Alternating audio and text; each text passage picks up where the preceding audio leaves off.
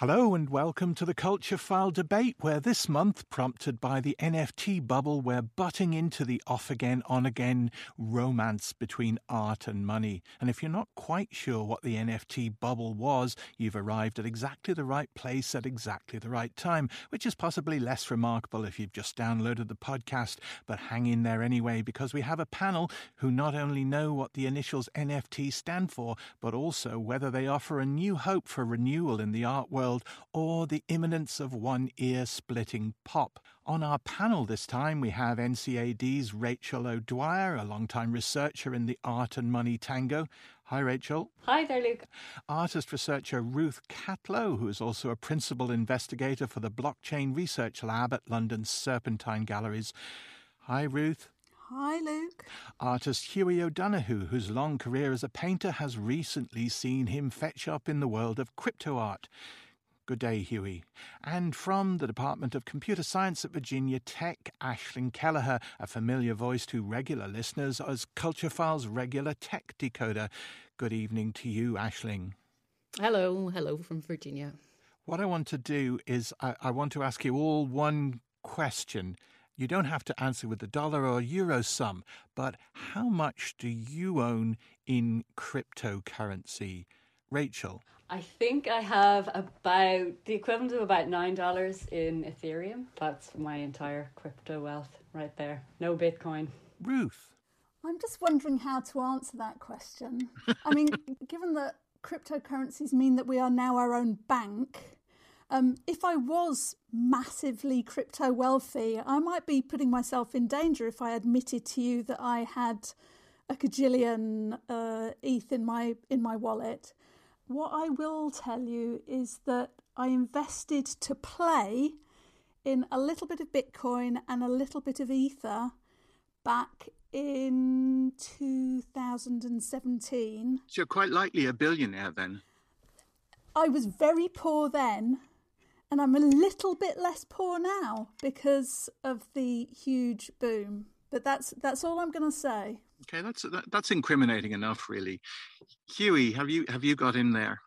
Um, I have, yes. Um, I have something that's called Ethereum. I'm not quite sure how much I've got of it or, or how much it's worth, but I'm working on it. Aisling. I have absolutely zero bitcoins. I not only that, I think I still quite like carrying cash, which is you know a bit of a horse trading kind of thing. So very sad in the pandemic where it's all cashless now. Um, but no, I have no Bitcoin. Very skeptical. Aisling, we we might keep our promise early. Tell us what uh, NFTs are. This is something to do with the blockchain, but where, what are they, and why why did they appear so suddenly, or did they? Well, I mean, NFT stands for non fungible token. So it's a very particular type of unique part of blockchain. And specifically in the this year about 80% of the NFT action has all happened since January.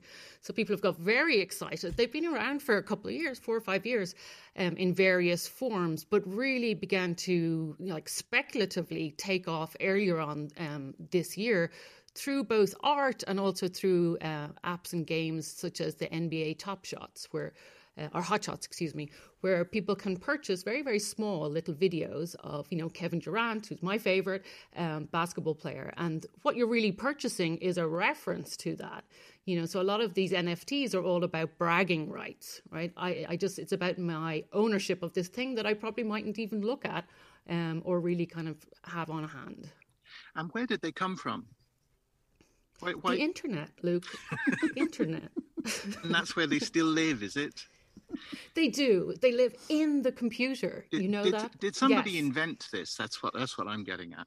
Well, there seems to be numerous claims for that. I think uh, recently um, you and I shared an article by Anil Dash, who's you know very well known entrepreneur here in the United States, making the claim that he invented them in collaboration with uh, Jenny and Kevin McCoy several years ago when they kind of came up with this idea that was very much oriented towards the artist. Like, how can an artist create digital art that then has a track record of where it came from so that your work won't be appropriated without permission? And that also, I think one of the things that makes it attractive to artists is the idea that every time the piece is sold on, you continue to profit from that as an artist. So, if as the piece moves on, even your children and your grandchildren will still profit from this if where the original kind of reference still exists. That's the big problem when it's not like uh, purchasing it and it goes to this centralized bank. Your hope is the reference back to the original link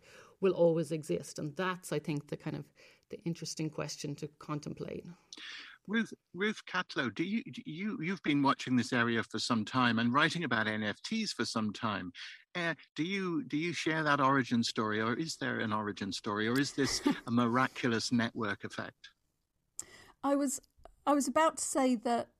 So in the Telegram channels that I inhabit, I don't live in the real world. I just live in te- Telegram channels and Discord channels. That article that you were talking about caused a kind of ripple of snorts across the internet. just because the kind of like as people claim to make the first, everyone will always have a, a kind of example of something that was very like it, that was more the first or that happened earlier.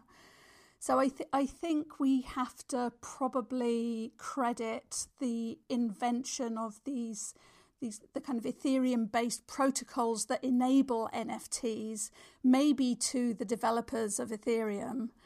But then Monegraph was really early into the space in terms of making making it possible for people to make digital art scarce, which is the kind of core to this idea that we can make digital art have a kind of give it the, the same scarcity, the same rarity, the same uh, aura as a painting or a sculpture. There can only be one of the original one, and this was kind of one of the things. Its its provenance is part of it. If you can prove that you were the person who actually owns this thing, then it's a rare thing because you are the only owner does it emerge when art fairs and the international market becomes interested in what they call post-internet art? I think it's maybe one of those times when when people involved in dealing art began to think, well, there's a there's a problem here because we're talking about art that is sort of essentially networked. So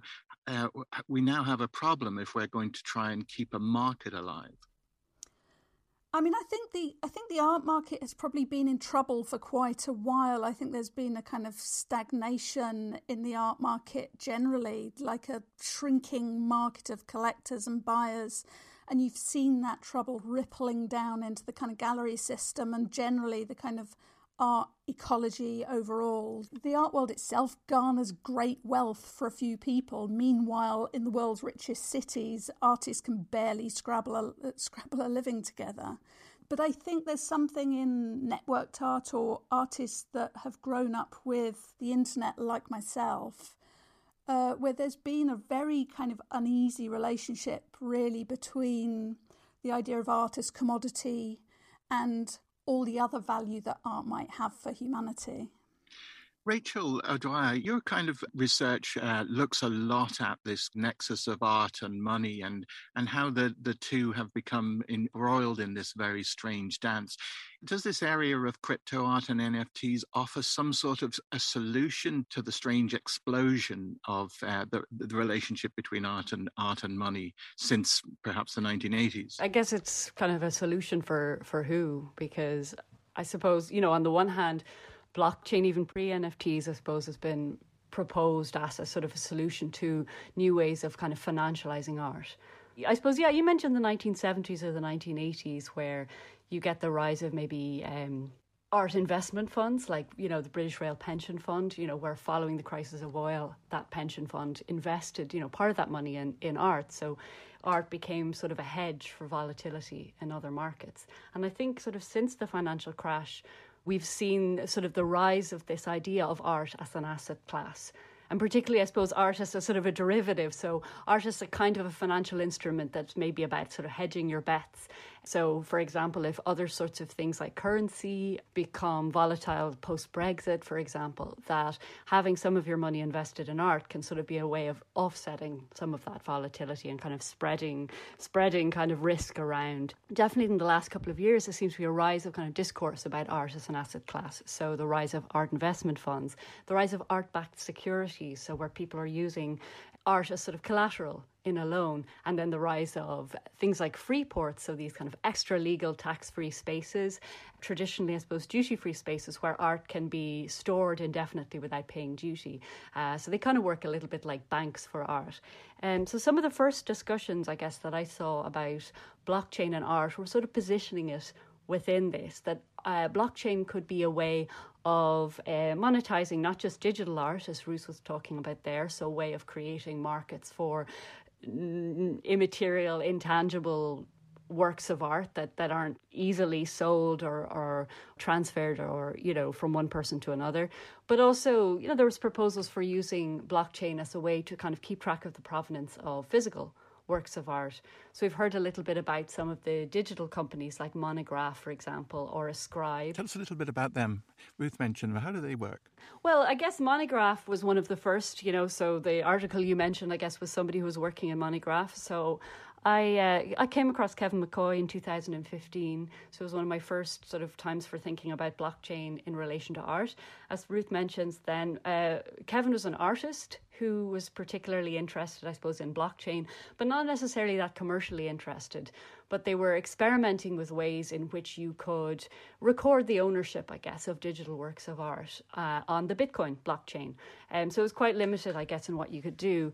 Uh, Bitcoin sort of records, you know, data about digital coins, you know, a coin being transferred from one person to the other. So that creates for the first time a sort of a form of digital scarcity. So you have a way of sort of keeping track of some sort of digital thing and how it moves from one person to another. Can I can I can I chip in there because I think it's really important that Kevin McCoy was an artist, mm. and because I think it's really easy to underestimate the role that artists and art- artist culture has played in the development of the technical space as well. And I just think it's worth people knowing that the McCoys had basically, they're really well known, well regarded artists of the internet age who'd already really kind of understood and made some really fantastic work that kind of used the internet as a space for production, distribution, and, and kind of uh, a new way of looking at art already. No, Sorry, you're dead right. No, you're yeah, dead right. Yeah. And I, I guess what I find interesting about Monegraph is you get that sort of uh, kind of experimental artistic side of it. But actually, at one point, I was going through just patents for different technologies that were playing around with ways of producing digital scarcity. And Kevin McCoy's name was all over them, you know. So there was a really, there's sort of a strong kind of innovation, I suppose, happening there too. So we mentioned Monegraph, which kind of wasn't super commercial, I guess. Ascribe is kind of interesting because they were sort of trying to create a new form of digital rights management for digital goods So they, you know, they weren't only just kind of recording ownership about physical works of art or music files or whatever on the blockchain. They were also sort of trying to to link that information to some kind of a centralized registry. So basically, you know, somebody can associate a digital file with Ascribe. And so you can say, well, I own the original, I own this one, but it still doesn't stop people from actually copying that. Ascribe are kind of trying to find a way that's stopping people from also reproducing these things, linking that sort of information in some ways to a centralized uh, registry, but didn't really sort of manage to figure that out because that's key in the in the sort of art world you're describing of asset class and free ports is that the artist has has left ownership of that piece of art and no, is no longer benefiting from it and it's moving into a system of circulation where they won't receive any more uh, compensation from having created it. I guess one of the value propositions, you know, that people put forward around blockchain is, you know, you can not only associate ownership, but you can also do what's called smart contracts. And I guess we're hearing less about smart contracts and more about NFTs right now, but you know, smart contracts are a way of also associating certain conditions around the sale or transfer of a work. So, for example, if you had a work uh, stored by somebody like Monegraph or Ascribe, that maybe you could also store details such as if this work is sold on, the artist gets 10% of the resale value of that work or whatever. I think it's worth saying. I mean, I don't, I don't think it's true that all NFTs automatically grant resale rights to artists. No, I no, it's that not. that- no, no, I just mean those are some conditions yeah. that you could associate. But no, I don't. I think you're right. I think most of them don't have that as a condition. yeah. But there's a platform called Async, which was one of the very early NFT platforms.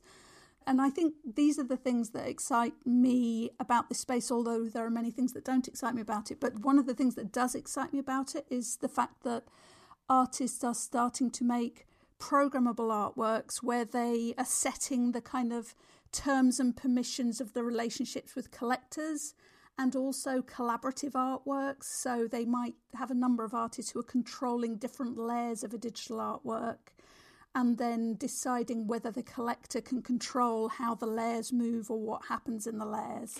Well, we've been talking so far a lot about art that has been created specifically with these tools or for these tools. But Hughie, you come from a world of galleries and uh, paint on canvases that hangs in spaces. What's uh, lured you at this moment into the world of crypto art?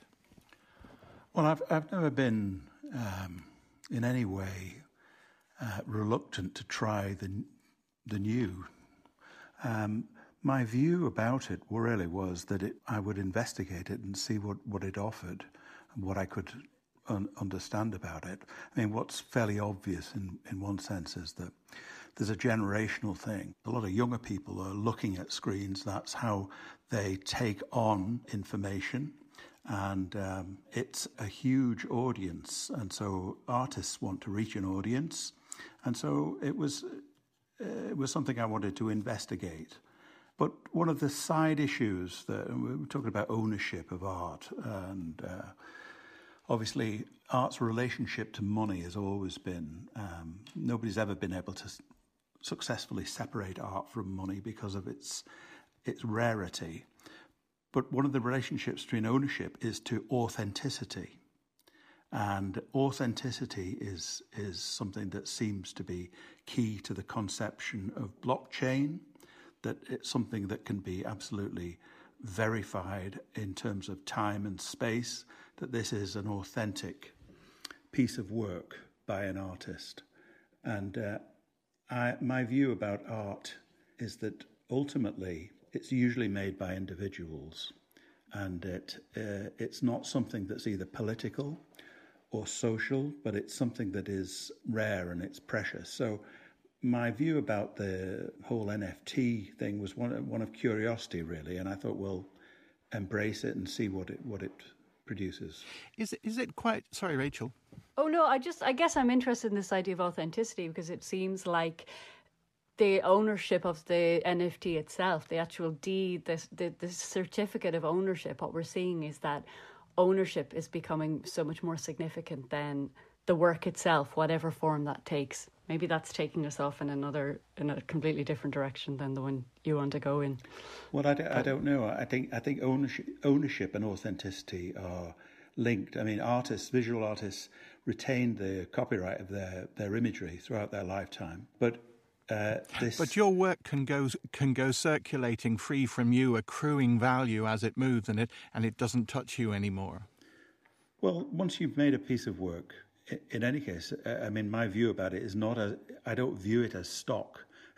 I, I view it as something I I did, made, dragged out of myself, and in a way, the idea of it being absolutely documented is something that's very, very attractive to me. I mean, if the if the lost library of Alexandria had been on the blockchain, it would be. Uh, extraordinary. In a way, we lose works of art constantly, and um, so the idea of of of this kind of um, memory which is what my work is about, it interests me. But a lot of the NFTs aren't even, you know, a lot of the vis- if you if you so what you're getting when you buy an NFT is like it's a URL almost, you know, you're it's a it's a piece of code that's pointing to somewhere else on the network. Like the pieces themselves, except in a couple of rare cases, actually aren't stored on the blockchain. All you get is sort of a link and what we're seeing, and I see people kind of nodding, what we're seeing is like a lot of those links are already broken. So people own NFTs and there's actually nothing to look at. And, you know, when you buy an NFT, you don't buy any, as you say, you don't buy any copyright over the image. But in a lot of cases, you know, you, you don't even have, have any kind of manifestation of that image. All you have is a, certificate of ownership, which is, I guess, where my question was was coming at, where it seems like ownership itself is is is all we're interested in now, and that maybe as a ownership as a sort of a financial instrument, as opposed well, to. Well, that's fascinating because I think ownership is not the thing that that interests me. It's authenticity and uh, the idea that you can trace something, as I understand it, on the blockchain. You can trace uh, through time the authenticity is a, is a kind of interesting question because, in, in one sense, what you're having here, you know, there's a certain amount of discussion that the painting exists in a gallery system and all the underpinnings of that system give it its sense of authenticity or aura. And what you're doing, or what's happening here, perhaps, is a replacement of that uh, of that gallery system with something new that doesn't provide aura in exactly the same way. Well, it's uh, certainly uh, uh, one of the things that seems to be a sort of um, appealing offshoot of it is uh, it's a kind of removal of some of the gatekeepers of uh, of art. It's it's um, skipping round them in a way that what what I mean by that are the people in the art world, visual art world, who really have a, a, a, huge role because they, they control what people see, what people are allowed to see, what people are, what they're told is important. So this this new medium seems to offer a way around that, and uh, that's that is something that interests me. Do you think that's a, a, kind of utopian or not? I don't know. Is my honest answer, um, but I do know that art is about freedom and it's not about gatekeeping. It's not about telling people you can't do that, you can't think that. So. Um, but we have had the internet for 25 years. I mean, the people have been free to make and distribute their images or whatever their art form. Maybe it's a social or relational art form.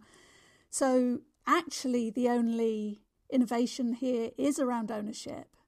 So it isn't. I, I'm yeah. I'm not I'm unconvinced. And doesn't it, yeah, doesn't it seem like um, traditional actors like Christie's, for example? I was curious what people thought. It seems to me like they play a really, really significant role in actually legitimizing these slightly scammy uh, NFT deals. You know that the actual the traditional you know actors that people recognise are, are really significant in in these systems. Definitely, when the coverage uh, of the Beeple auction mentioned Christie's, that seemed to legitimise it in a way. I mean, I guess one of the things we're seeing here is Aisling is that there is a kind of kinship between this disruption of the art world and disruptions of food deliveries or disruptions of the music business. Maybe it's not really creating new value, but just shifting where who owns the work. Yeah, I mean it's probably a race to the bottom with all of this. I mean, and who who's in there first? Like like the power laws of the rich get richer. Whoever has started in there, they're the ones who are going to benefit from it. I wanted to to go back to a, a point that Hughie was making because I was curious about an artist that we've spoken about on the show several times, Ben Grosser, who's done you know a lot of work that's kind of critical of machine learning or computer vision or the kind of the transactional nature of social media, and he has a new piece out um, called "Tokenize This," where you know you can create an NFT that is immediately self destructs right? So that it generates a thing, and then the, like as Rachel was saying, the link is immediately broken. And he's doing this as a way, as a commentary on like, must we monetize everything? and can't you just leave us have the art to ourselves and i think his his pieces are very accessible in trying to get across to people the idea of like how does this thing work and like let's kind of point rachel used the word scammy it is i mean this is like a ponzi scheme like you know, like Bernie Madoff could only dream of this. And it's you it's know. not a neutral Ponzi scheme. I suppose that's the point about you. You know, you could critique Ben Grosser by saying, well, actually, one of the things, and it ha- we haven't talked about it yet, is the environmental impact of of uh, the blockchain, which is enormous, and, and at the moment is not at all c- accounted in, in NFTs or or other blockchain technologies. Tell us a bit about that, Aisling. Well, I think let's not put all the blame on NFTs, right? There's the NFTs, particularly the art world, are such a small part of the ecosystem of, of Ethereum and what it is that people are mining and creating. Obviously, I mean, it's quite entertaining when you look at ways to see how do we calculate the energy usage, and it ranges from people saying, "Well, it's like all of Libya." You're like, okay, random country, okay, or it's like two weeks of the average Europeans you know household usage will generate one thing. And like it's very challenging. I actually tried to work out how much is it? How many kilowatts is this really generating? And you know is it any worse than you getting on a flight you know uh, and just taking off anywhere? That kind of destroys all this kind of carbon offset. I think there are movements different artists have kind of come together to try and create either i mean it's a bit of a, another scam is the idea of you oh well it's carbon offset or oh, it's going to be generated from renewable energy or clean energy. Um, the idea is more where is the motivation for people to move away from that and to participate in the green energy unless they move from this point of work you know kind of the idea of all solving these problems as being the way that ethereum itself works to a fundamentally different way of thinking of, of blockchain. And there are alternatives out there, but the challenge is to get either everybody to change to that or to make that a worthwhile proposition. I mean, I, I think it's not hyperbolic to say that there has been a battle raging over the question of energy usage for NFTs in the art world, especially amongst those artists who grew up with internet art and tactical media and the idea of thinking politically, like thinking politically about infrastructure in the same way that artists had thought critically about the institution of the art, all the institutions of the art world. What I find really interesting about your work in Furtherfield, Ruth, though, is it's not actually that some of these works take place on the blockchain. It's almost as though you know, because things like money obviously are they're technologies of cooperation, they're technologies of trust and in some ways then having discussions about things like blockchain created these spaces for broader discussions about what we might call like off-chain participation. How do we trust each other? How do we collaborate? What draws me to your work actually is is the way in which you know the blockchain sort of fomented that kind of conversation i guess about these things that you don't really need a blockchain but actually maybe we needed to have conversations about how we trust each other or support each other. Yeah, I th- uh, that's really nice to hear because I'm. I guess it's worth saying Furtherfield runs a gallery in the middle of a park in North London. It's always been really important to us to bring people together in physical spaces to experience work.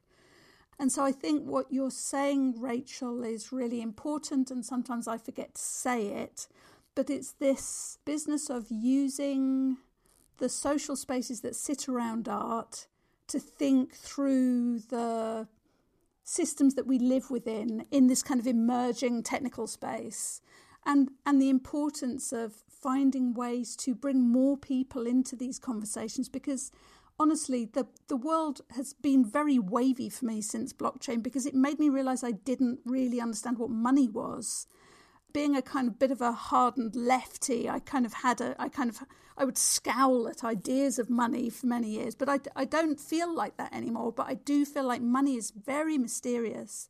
It's a social medium and we all need to understand it better. I don't think we've completely solved the relationship between art or money or even got a crowbar in between the two of them. They're still at each other. But thank you all very much for, for giving it a go this evening. Thank you very much, Rachel O'Dwyer, Hughie O'Donoghue, Ruth Catlow, and Aisling Kelliher. Bye, everyone. Thanks a million. Bye. Bye. Bye. Thank nice you. to meet y'all. yeah. Yeah, Enjoyed very your nice company, everybody. Thank you. Yeah, really nice. Really Thank you. interesting conversation. We haven't solved the meaning of life, but we're working on it. That's the plan.